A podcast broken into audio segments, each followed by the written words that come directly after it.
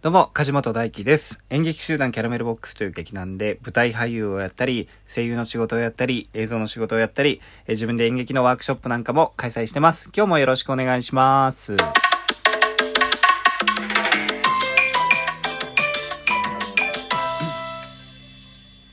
え今日は2月の20日土曜日ですね。なんかもう急に暖かくなりましたよね。あのここ数日寒かったんですけど、だいぶ 暖かくなってですね、えー花粉にお困りの方が、えー多いようですが、皆さんいかがお過ごしでしょうか。えー今日もですね、いただいたギフトを紹介してから先に進みたいと思います。えラジオネーム、ポンカンさんより、美味しい棒3本と、ギリチョコを1ついただきました。ありがとうございます。来たよ、このね、しょっぱいものと、えー甘いものの波状攻撃です。ありがとうございます。なんかさ、こうやってずっと画面上とはいえ、美味しい棒と、えーこのギリチョコのブロックサンダー、ブロックサンダーですからね、えーを見眺めてるとですね、実物が食べたくなるんだよねなんかあまあえっ、とこれはまあブロックサンダーと美味しい棒なんで実物は売ってないんですけどなんか不思議なもんだよね。こう毎日見てると食べたくなっちゃう。あんまり食べないんですけどね普通ね。不思議なもんです。えーっとポンカンさんありがとうございます。えーっとですねあとはですねお便り付きのものを紹介していきましょう。うんと、えーラジオネーム、あすみさんよりいただきました。えー暖かい日が続いておりますが、梶本さんは花粉大丈夫ですか？私はとても辛いです。あ、花粉ね。もう先に喋っちゃった。うん、僕はね、大丈夫ですね。春の花粉はね、そうでもないです。秋がね、もともとちょっと、なんて言うんですか？豚草的なやつがね来るなと思ってたんですけどあとね僕すごい若い頃超絶鼻炎だったんですよ多分埃とかあと温度ですね。温度差。あのエアコンとかに当たるとすぐグズグズ言ってたんですけど鼻炎は克服しましたね。はい。まあ体質の改善するしかなんか花粉症もねなんか割と今体質改善でなんとかなるんじゃないかみたいな噂も聞いたりし噂も聞いたりしますよ。あのねうんそのアレルギー鼻炎とかもねあのこう腸内環境だったりを良くすると改善するんじゃないかみたいなこと言われてますけどねあすみさん、えーご自愛ください。ギリチョコ2つとともにいただきました。ありがとうございます。えお次はえーラジオネーム匿名希望さん、カタカナで匿名希望さん、えー2018年のクリスマス公演の時、みんなでプロモーションという企画で、お届け西ちゃんと題して、えーうちの先輩ですね、西川さんと岡内さんと、え後輩の矢野さんが、え地元の駅に来たので、チラシをいただきに行ったのを思い出しました。梶本さんが写っているチラシに3人のサインが書かれています。ああ、未だに持ってくださってるんですかね。うん、どうもありがとうございます。そうですね、あの、昨日お話しした、えー僕が2018年に主演した際のですね、えー公演前にですね、みんなでプロモーションという、その、何て言うんですか、宣伝活動をみんなで1日かけてね、えー文化祭みたいな感じでやったんですけれども、その時のお話ですね。結構あの時期っていうのはですね、あのまあ、中堅以下、まあ、僕ら世代ですねとか、まあ、僕よりちょっと上の先輩たちでなんていろいろこう劇団のね宣伝活動をもっと変えていこうじゃないこう積極的にお芝居作るだけじゃなくてね積極的にこう自分たちの作った作品をちゃんとお客様に届くように宣伝をしっかりしようみたいな話し合いが行われてですねこのみんなでプロモーションも行われたんですけど あの、その当時はですね、あの、いや、言われましたよ。なんかあのね、あの、梶本が主演だからチケットが売れてねえんじゃねえかっていう噂、だから慌ててプロモーションしてるんじゃないかみたいなね、えー噂もね、立ちましたけどもね。あそうかもしれません。えっと、匿名希望さんからは元気の玉と美味しい棒をいただきました。ありがとうございます。声がひっくり返っちゃった。えーっと、次は、ラジオネームみかんさん。先日はメッセージ読んでいただきありがとうございました。ふっかちゃんの性別は知りませんでした。梶本さんなぜそんなに詳しいのでしょうか？いやたまたまね知ってたんですよね。ふっかちゃんについてはね、うん、たまたまです。はい。そんなにあのすごいふっかちゃんに思い入れがあるわけでもないですけど。はい。みかんさんありがとうございます。元気の玉と美味しい棒とともにいただきました。この元気の玉と美味しい棒っていう組み合わせもね結構メジャーな、え、組み合わせですよね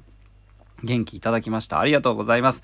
えー、このラジオトークではですね、僕が俳優になるまでという連載を、えー、日々お送りしておるわけなんですけれども、えー、僕が九州の宮崎県から18歳で出てきましてですね、現在37歳、えー、未だに俳優を続けているんですけれども、あのどういうふうにですね、こう、俳優の道のりを歩んで、あ、あ、あ、いう、バグっちゃった、歩んできたかっていうのをゆっくりお話ししておりましてですね。まあ、だいぶ現代に近づいてきたんで、ちょっと思い出す限り、こう、いろんなところに飛んだりしてぼつぼつ話してるんですけれども、あの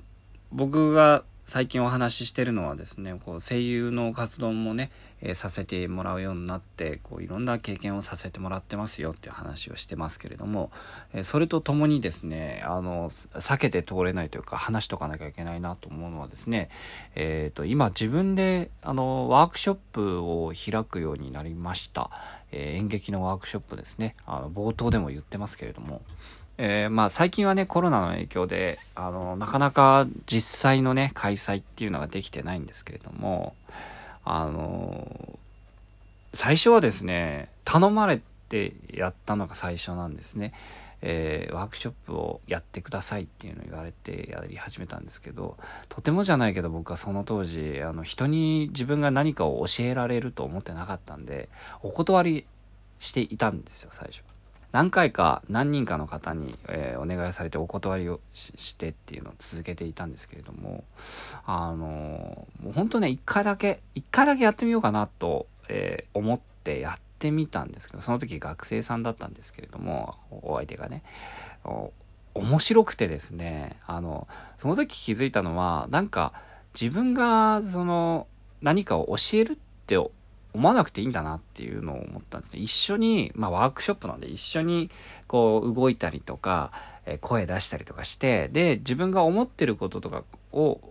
僕も喋るし、みんなにも、えー、その思ってることとかを喋ってもらって、こう、ディスカッションするというか、それであの、お芝居、演劇をその時間楽しむっていうことをやればいいなって、えー、そういう形のワークショップだったらなんか楽しいなっていうふうに思うようになりまして、えー、そこからいろんなね、えー、社会人劇団の方とか、え大学のサークルとかにも行かせてもらうようになってその後自分でも月1ぐらいでね、えワークショップをやるようになりました。これがねめちゃくちゃ楽しくてですねあの僕は基本あの演技の経験を問わずもう未経験者もう全然一回もセリフなんて読んだことありませんみたいな方でも、っていうかむしろ大歓迎で、えー、やっておりましてですね、そういう方々がですね、一生懸命、えー、セリフを言おうとしてくださったりとか体を動かしたりしてくださるのがねすごく、あのー、楽しいしいいんですよねこう誠実でその人の職業とか、えー、その育ってきたねこうなんか道のりなんかもちょっと見えたりして面白かったりするんですよね。で僕自身そのワークショップをやることで、えー、自分のねお芝居にもこう反映されるところがいっぱいあって、まあ、とにかくただただ 楽しいがためにやってるっていうのが一番なんですけどあのもちろんねプロの俳優志望の方も中にはいらっしゃってくださってですねそういう方々もなんかこう、えー、行き詰まってたりとかなんかこう考えすぎて頭でっかちになってるところでですねそういう未経験で初めてやりますっていう方のお芝居見てああなんだこういうことだったのかって思ったりすることが多くてですね。僕はあのこのワークショップっていうのは何て言うかライフワークとしてこれからも続けていきたいなと思ってますしゆくゆくはですねこう、うん、教育とか教育っていうとな大行ですけど、えー、学校でやったりとかそう企業研修なんかにもねワークショップは絶対これ演劇のワークショップはあの役立つんじゃないかなっていうふうに思ってるんで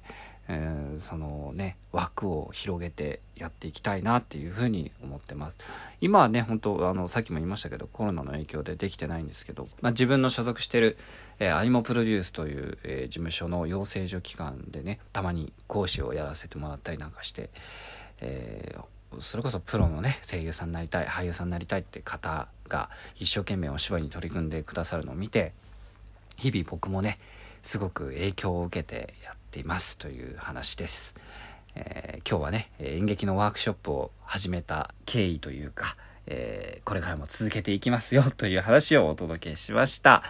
えー、このラジオトークでは、えー、このように、えー、僕が俳優になるまでという連載をずっと続けておりますので、よろしければフォローして追いかけていただけたらと思います。え皆さんいつもリアクションボタンも、えギフトもお便りもありがとうございます。どしどしお便りまだ募集しております。質問、感想、相談何でも、えお待ちしております。今日も最後まで聞いてくださってありがとうございました。皆さん素敵な一日をお過ごしください。ではまた明日。